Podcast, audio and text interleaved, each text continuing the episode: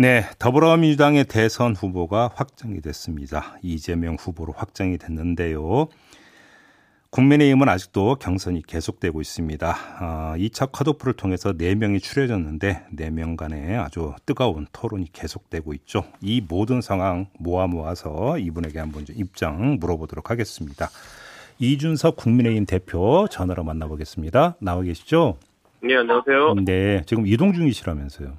예, 지금 저희 수원에서 열린 현장 최고위 가기 위해서 네. 무궁화호 타고 있습니다. 아, 네. 무궁화호. 네. 아, 추억의 무궁화 타고 계시는군요.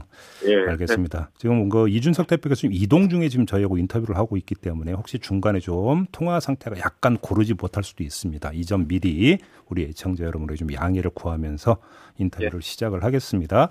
어제 하신 말씀을 보니까 이재명 후보가 확정이 되면 thank you다 이렇게 말씀을 하시던데 어떤 점에서 thank you라고 보시는 겁니까? 기본적으로 이재명 후보 같은 경우에는 많은 분, 뭐 일부 여론조사에도 나왔지만은 도덕성 면에서는 많은 기대를 하고 있지 않은 그런 후보입니다. 음, 그러다 보니까 이제 그 업무 추진 능력이나 이런 것에 대해 가지고 기대치가 있어서 음. 이제 후보로 어, 올라선 것 같은데 네. 사실 이번에 대장동 건 같은 경우에는 이재명 후보 입장에서는 제가 어제 젊은 사람들 용어로 가불기라는 용어를 쓰면서 표현했거든요. 잠깐만요. 가드 가 예. 뭐요? 가불기. 아, 예, 예, 예. 가드 불가 기술 이래가지고 이쪽으로 가도 그 진퇴 양난이랑 비슷한 뜻이죠. 예. 그러니까 이렇게 가도 문제고 저렇게 가도 문제인데 예. 어, 이 대장동 건은 최소한 이재명 후보의 무능 또는 부패로 결론 나는 것이기 때문에 네. 저는 이재명 후보의 그런 어떤 업무 능력이나 이런 것에 대해서 이번에도 가면이 확 이번에 찢어질 그런 상황이 아닌가 싶습니다. 지금 그 대표님께서 무능 또는 부패라고 말씀하셨는데 국민의힘에서는 무능이라고 보시는 겁니까? 부패라고 보시는 겁니까? 둘 다일 가능성이 높다고 저는 봅니다. 그래요? 기본적으로 본인이 설계자를 자처하고 이것을 굉장히 치적으로 홍보하지 않았습니까? 예. 그런데 그 지금 모양을 보면은 결국 이런 식의 어쨌든 부동산 어, 사업을 민관이 추진한다는 거는 민간 사업자에게 상당한 이익을 몰아줄 수 있는 그런 소지가 있는 것이고 저는 이렇게 그냥 반문하고 싶어요. 예전에 민주당이 보면은 그 MB 정부 시절이나 이럴 때 맥커리 같은 곳이 민자 사업해가지고 10% 수익률 가져가면은 그하고 난리쳤거든요. 네네. 어떻게 민간에게 그렇게 많은 이익을 몰아줄 수 있느냐. 음, 어? 음. 터널 지어가지고 다리 지어가지고 어떻게 10%씩 이렇게 수익률을 보장해줄 수 있냐 이런 얘기를 하면서 음. 공격했던 적이 있는데 네. 지금은 나오는 수치가 뭐 어. 거의 뭐 11만 프로 뭐 이런 얘기 아닙니까? 음. 저는 이거는 무능의 한계다. 무능의 뭐 극한이다 이렇게 봅니다. 그러면 그 또 부패도 있다라고 말씀했는데 그거에 혹시 근거를 갖고 계십니까? 제가 계속 말씀드리지만 지금 부패 같은 경우에는 지금 도저히 이 안에 나오는 이름들 유동규 씨도 그렇고 음. 이런 분들이 음. 이재명 지사와 연관이 없는 분이라고 생각하기 힘들어요. 네. 그 경기도지사가 어, 임명할 수 있는 산하 기관장이나 아니면 공기업 자리가 몇 이나 된다고 음. 거기에 경기관광공사면은 사실 그 중에 핵심 중에 핵심인데 음. 거기에 사장을 유동규 씨를 임명했는데 음. 그런 것들로 봤을 때 측근이 아니라고 하는 것 자체가 국민들한테는 소구력이 없는 얘기가 아닐까 싶습니다. 근데 관계만 갖고 이야기를 하면 이재명 후보 쪽에서는 오히려 국힘 게이트다 이렇게 주장을 하고 있지 않습니까? 이건 어떻게 받아들이세요? 예를 들어 지금 뭐 법률 자문이나 아니면은 이런 역할로 국민의힘 측 인사 몇 명 이름이 나왔다고 하는데 이분들이야말로 설계나 이런 것에 어떤 기여를 했다는 건 전혀 안 나오고 있거든요. 음. 예를 들어 박상도 의원이나 원유철 어, 전 의원이 네. 뭐 이런 부분에 있어서 이 수익 구조를 설계하는데 어떤 기여를 했다는 보도도 못 보지 않으셨습니까? 음. 이분들은 나중에 소위 말하는 로비를 위해 가지고 어 양쪽으로 여야 공통으로 이제 집어넣은 그런 어떤 어 명단이고 제가 봤을 때는 설계 그러니까 결국에는 이 어, 조원에 가까운 1조 원에 가까운 금액을 사실 민간이 편취한 데 따른 이 구조 자체 설계하는 데는 음. 그 어, 유동규 씨나 이런 이재명 지사와 오히려 연관성 깊어 보이는 사람들이 기여를 했다 이렇게 보는 게 맞을 겁니다. 예를 들어서 법조인은 그렇다 치더라도 예를 들어서 키맨 가운데 한 명으로 꼽히고 있는 남욱 변호사 같은 경우는 과거 한나라당에 그 몸을 걸친 적이 있지 않습니까? 남욱 변호사가 10년 전, 10년도 더 된 시점에 음. 이제 한나라당의 청년이 부위원장을 했다 이런 것이 이제 보도로 나왔는데 네네. 사실 청년이 부위원장 같은 경우에는 어 지금도 우리 당의 청년이 부위장이 부위원장이 어떤 분인지 저도 잘 모릅니다. 예, 그래요. 그러니까 그걸 핵심 당직이라 보기 좀 어려운 측면이 있습니다. 그러니까 이제 바로 그 똑같은 논리를 이재명 후보 쪽에서는 성남시장으로 했던 인사권 대상자가 5천 명이다. 또 이 점을 강조를 하던데요. 경기 관광공사 정도는 알지 않았을까요? 그걸 지금 변명이라고 하는 거는 음. 제가 봤을 때는 뭐 계속 그런 변명만 했으면 좋겠습니다. 제 아, 생각에는. 알겠습니다. 예. 아무튼 우리 이준석 대표께서는 이재명 후보는 땡큐다 이렇게 말씀하셨는데 민주당 쪽에서는 예. 윤석열 후보가 되면 땡큐다 또 이렇게 거꾸로 이야기를 하던데 이건 어떻게 받아들이세요? 뭐 저희 후보는 정해지지 않았고요. 제가 봤을 때는 뭐 네. 만약 민주당이 그렇게 생각하신다면 그 주장을 계속 하셨으면 좋겠습니다. 이 예를 들어 국민들 마음을 아프게 하는 화천대 유권에 있어가지고 음, 이재명 후보는 계속 마음을 아프게 할 것 같은 것이 요즘 그 굉장히 비유의 향연입니다. 네. 어제는 뭐 시어, 시아버지 무슨 뭐 며느리 이런 얘기까지 나오고 음, 제 생각에는 이제 말 내용으로 이제 뭔가 한, 어, 답하는 것이 아니라 계속 음. 끝없는 비유를 통해 어, 기술을 쓰고 있는 것 같은데 제 네. 생각에 그것에 한계가 올 겁니다.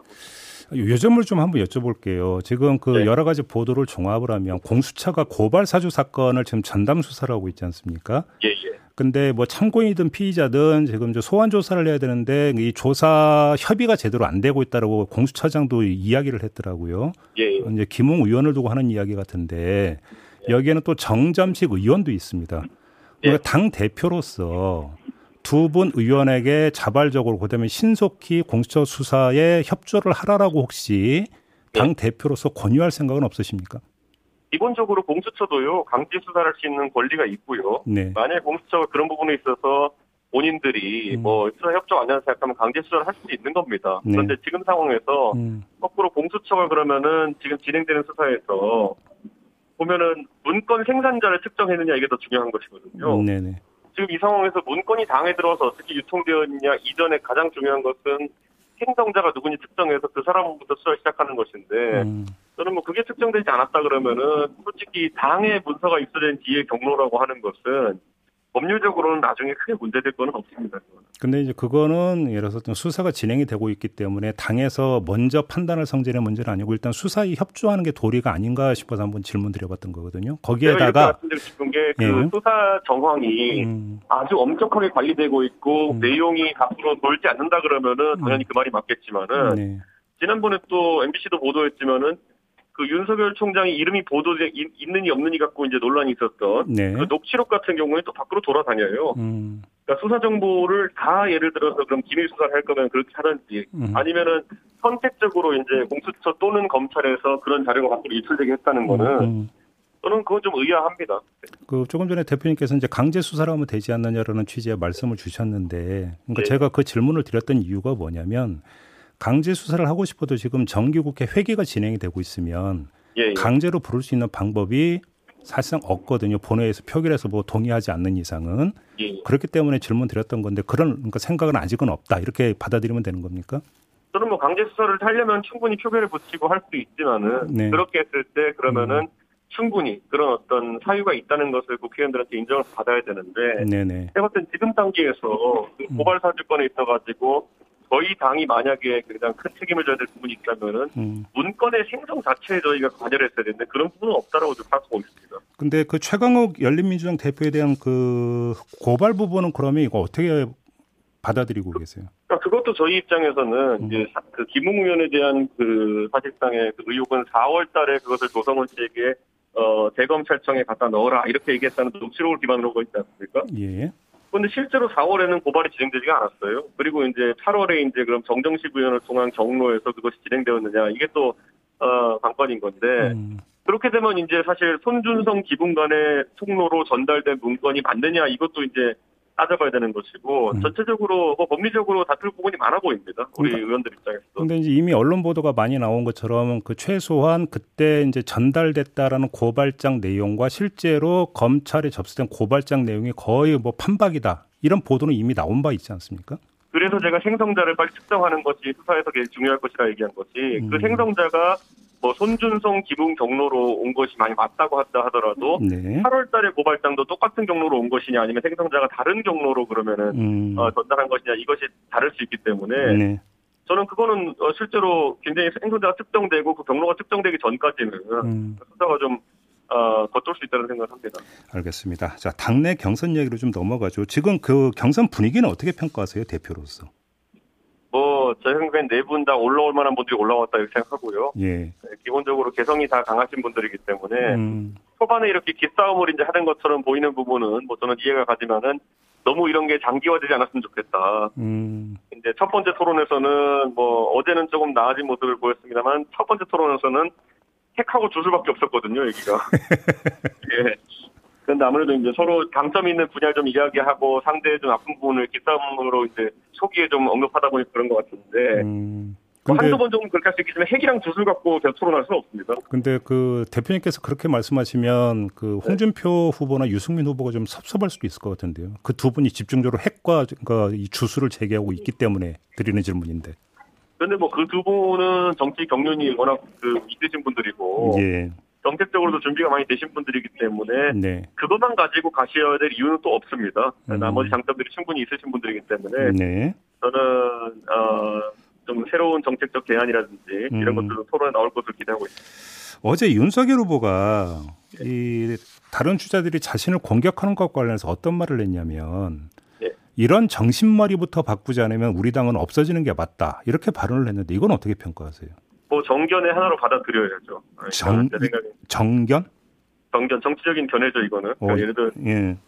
제 생각에는 뭐 당에 있어가지고 당의 이런 모습이 마음에 안 든다, 당을 개혁하겠다 이런 것도 대선 후보가 할 수 있는 이야기 중에 하나고요. 음. 다만 이런 메시지가 이제 과잉으로 받아들여지면은 부정적인 그 이미지가 생길 수도 있는데 예. 뭐 제 생각엔 윤 후보 입장에서는 최근에 어쨌든 어, 이런 토론에서 보이는 모습이나 이런 것들이 네. 국민들에게 안 좋은 모습을 비춰줄 수 있다 이런 인식이 있으면 할 수 있는 이야기다 저는 이렇게 생각합니다. 아 그래요. 네. 자 민주당에서 이제 특별 당규 해석 문제를 가지고 이제 경선 후에 이제 약간 이제 그 논란과 이런 과정이 있지 않았습니까? 근데 예. 이제 뭐 이제 그건 어제 이제 그 이낙연 후보가 승복 선언을 했기 때문에 일단은 이제 종결이 된다고 치고 예. 문제는 그 이제 국민의힘 같은 경우는 이제 그런 소지를 없애는 게 중요한 문제인 것 같은데 본경선을 할 때 예를 들어서 여론조사 문항이라든지 이런 것들은 지금 다 정비가 됐고 후보들에 의해서 다 동의를 받은 상태인가요? 어떻게 돼 있습니까? 아직은 아니고요. 예. 선거관리위원회에서 후보 대리인들과 함께 그런 음. 부분을 논의를 좀 해야 될 것이고요. 예. 지금까지 저희 당에서는 그런 논란이 상대적으로 적었습니다. 지난번에 음. 역선택 문항 관련해 가지고 아, 후보들 간에 다소 이견이 있었는데 음. 그 정홍원 전 총리께서 상당히 예, 좋은 어, 협상안을 만드셔가지고 네. 후보들이 다 동의했고 지금도 제 생각에는 뭐 어, 당원들 선거인단 명부나 이런 것들 제가 보고했는데 큰 음. 문제는 발생하지 않은 거로 알고 있습니다. 오늘 한 조간을 보니까 최근에 입당은 19만 명이 관건이 될 것 같다 이런 식의 또 분석 기사도 나온 것 같은데 이건 어떻게 이해를 해야 되는 거예요? 기본적으로 저희가 기존에 있던 당원에 더해가지고 이제 신규 당원이 기존 당원만큼 더 들어왔습니다. 네네. 그리고 이분들 같은 경우에는 어, 전당대회 과정 중 또는 전당대회 끝난 뒤에 가입한 분들이 굉장히 많거든요. 음, 그러다 보니까 제가 당선된 전당대회에서 그 당원들이 그걸 보고 들어온 것이냐 아니면 나중에 또 후보들이 또 적극적인 또 선거인단 모집 활동을 하지 않았습니까? 예, 예. 예. 그래서 후보들이 어쨌든 그런 영향을 미친 당원들이 맞느냐 이런 것에 따라 가지고 제가 봤을 때는 언론이 좀 어, 흥미 위주 분석을 하는 것 같습니다. 언론이 일부러 어, 키, 키우고 있는 겁니까? 아니 뭐 제가 어, 제 저를 보고 들어온 당원이라 하더라도 음. 뭐 특정 후보를 지지하고 이런 성향이 아직 나타난다는 거는 제가 뭐 파악하지는 못했습니다. 아마도 이제 언론이 그렇게 보도한 데에는 이제 얼마 전에 윤석열 후보 쪽에서 이제 위장 당원 발언을 한 바가 있기 때문에 이게 또 예, 불씨가 되는 게 아닌가라는 아마도 그 연결 지점에서 이제 기사를 쓴 것 같은데 이 점은 어떻게 봐야 될까요? 저는 뭐 위장당원이라고 표현할 것은 좀 제 생각에 윤석열 후보가 그 음. 일부 인터넷 게시글이나 이런 것 때문에 음, 좀 우려가 있었다 이 정도 보는 게 맞을 것 같고요. 예. 당에서도 이제 통계나 이런 걸 들여다보고 음. 실제로 가입 양태를 보면은 음, 온라인 가입 비중이 상당합니다. 네. 근데 온라인 가입은 조직화해서 그렇게 막 가서 당신이 휴대폰 인증도 하고 이렇게 말하기가 힘들거든요. 음, 위장당원을 조직적으로 가입시키기가. 음, 왜냐하면 그 서면으로 가입하신 분들 같은 경우에는 뭐 다른 분 그 인적 사항만 받아가지고 쓰고 이렇게 한다는 분도 있긴 한데 음, 저는 그 온라인 당원은 저희 당과 민주당을 막론하고 어느 당이든지 네. 상당히 본인의 의지로 가입한 당원들이 많다 이렇게 음. 봅니다. 그러면 아까 조금 전에 드렸던 질문 좀 추가로 드리면 여론조사 네. 문항은 지금 어디까지 지금 이야기가 진척이 돼 있는 거예요? 결국 저희가 이제 후보의 경쟁력을 이제 묻는 그 문항을 넣도록 되어 있는데요. 그렇죠. 예. 이제 이재명 후보가 확정되었기 때문에 네. 아마 이재명 후보와 우리 후보 간의 양자 대결 질문을 묻는 것인지 음, 아니면 그거를 뭐 다르게 풀어서 경쟁력을 물어볼 것인지 이런 음. 것에 대해 가지고 아, 조금 어, 논의가 더 진행돼야 됩니다.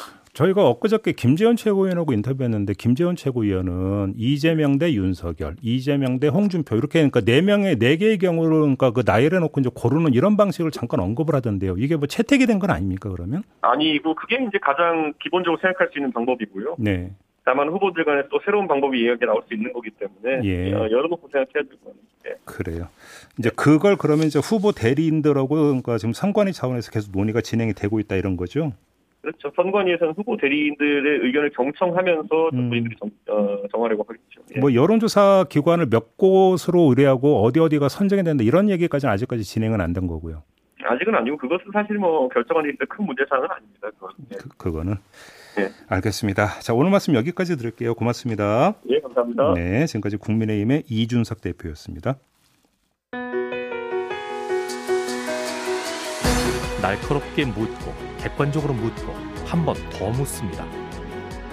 김종배의 시선 집중.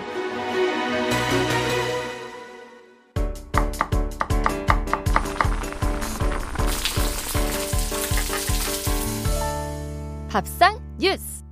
네, 밥상 뉴스 정은정 농촌 사회학자와 함께합니다. 나와 계시죠? 네, 안녕하세요. 네, 오늘 어떤 이야기인가요? 예, 그동안 뭐 부실한 군대 군대 급식 이야기는 많이 들으셨 들으셨잖아요. 네. 근데 오늘은 그 부실한 군대 급식의 그 대책도 부실하다는 말씀을 드리고 싶었습니다. 오, 대책도 부실하다고요? 네, 네. 오, 예, 뭐 그동안 군부대 급, 군 급식 개혁에 대한 국방부가 약속이 있었는데요. 여러 번 있었죠. 예. 예, 부실급식 문제뿐만 아니라 뭐 성추행 사망 사건 등 연이은 군대 문제가 계속 터져 나왔습니다. 네. 그래서 지난 6월에 대통령의 지시에 따라서 국방부 민 관 군 합동위원회가 꾸려졌거든요. 그랬죠. 음. 예, 어제 그 종합대책이 발표되었습니다. 음. 그중 군 급식 문제 해결을 집중적으로 논의하는 분과가 장병 생활 여건 개선 분과였는데요. 네, 네. 예, 여기에 그 참여했던 4명의 민간 위원이 대책 발표 하루 전인 12일 전원 사퇴를 했습니다. 오호. 음. 예, 사퇴 입장을 보니까 그동안 민관군 합동이라는 것은 명분뿐이었고 음. 국방부가 그냥 고집대로 운영을 해왔다는 이유였는데요. 예. 뭐 중간에 각 분과 민간위원 16명이 이미 사퇴를 했으니까 음. 전체 59명 중에서 한 3분의 1인 20명이 사퇴를 했습니다. 어휴, 또 다른 분과에서도 이런 문제가 있었군요. 근데 이 급식 네네. 문제가 이렇게 충돌할 뭐가 있나요? 왜 파행을 겪은 건가요? 네, 핵심은 이 조달 체계인데요. 예. 국방부는 실제로 경쟁 조달이 유일한 대안이라면서 그동안 군납조합의 독점을 풀고 음. 기업 등에 이렇게 문을 열고 경쟁을 붙이면 문제가 당연히 해결될 것이라는 입장입니다. 음. 그동안 뭐 군대 급식에 들어가는 농수축산물은 1970년, 그러니까 50년 됐죠. 농수협에서 납품을 해왔거든요. 네. 일종의 농협과 국방부의 수의계약 방식이었는데 음. 농협에서 독점적 지위를 이용해서 그동안 좀 미흡하게 운영해온 것도 사실입니다. 음. 하지만 뭐 반성은 반성대로 해야 되지만 결국 국방부는 자율 경쟁 입찰을 통해서 음흠. 이게 그 외주화 시키겠다. 음. 그리고 이제 MZ 장병들이 좋아하는 메뉴를 구성하겠다. 뭐 예. 이런 입장이고요. 예. 뭐그 시민단체나 민간위원들은 학교 급식처럼 국방부가 공공 조달 체계를 구성을 해서 음. 양질의 국내산 식재료를 안정적으로 공급하자. 그리고 음. 어, 군대 급식은 맛있게 이렇게 장병들이 먹을 수 있도록 군 급식 체계 자체를 손을 봐야 된다. 그러니까 경쟁만 시키면 결국은 대량 납품이 가능한 대기업 프랜차이즈 업체들 혹은 이제 그 케이터링 업체라고 하거든요. 아. 이런 쪽만 들어오지 않느냐 이런 문제를 계속 제기해 온 거죠. 저희도 며칠 전에 그 지금 이그 군납에서 뭐 별별 게 다 나온다라고 한번 그 전해드린 바가 있었는데 이게 연결돼 있는 문제인 것 같은데요. 네네. 아무튼 경쟁 입찰이든 공공 조달이든 흰 고양이든 검은 고양이든 쥐만 잘 잡으면 되는 거 아닙니까? 예, 그렇게 생각할 수도 있고요. 예. 근데 군대이기 때문에 좀 얘기는 다릅니다. 음. 일어나서는 안 되겠지만 군대 급식은 전투 상황을 대비해야 하는데요. 예. 예, 뭐 군인의 어떤 건강을 바탕으로 사기 진작과 전투력 증진이 목표입니다. 음. 그래서 부실한 군대 급식 이렇게 제보 사진을 보면 이거 먹고 어떻게 싸우란 말이냐 이런 얘기 많이 하잖아요. 네. 예, 전쟁 났을 때 대기업 푸드트럭 기다릴 수는 없는 노릇이다 이러면서 어, 예, 이거- 딱 그러니까 와닿네. 예. 예, 이건 보수적인 예편 장교들도 하는 말입니다. 예. 예, 결정적으로 군대 급식이 맛이 없는 건 음. 식재료 납품의 어떤 부실한 문제에다가 예. 낡은 급식 시설 그리고 뭐 숙련되지 않은 조리병들과 이 조리병가 자체가 완전히 기피하는 병가라고 하더라고요. 그래서 음. 이걸 오로지 이제 식재료 납품만 경쟁시켜서 편하게 이제 기업한테 맡기겠다는 발상 자체가 굉장히 이제 안이한 방, 발상이죠. 예. 네.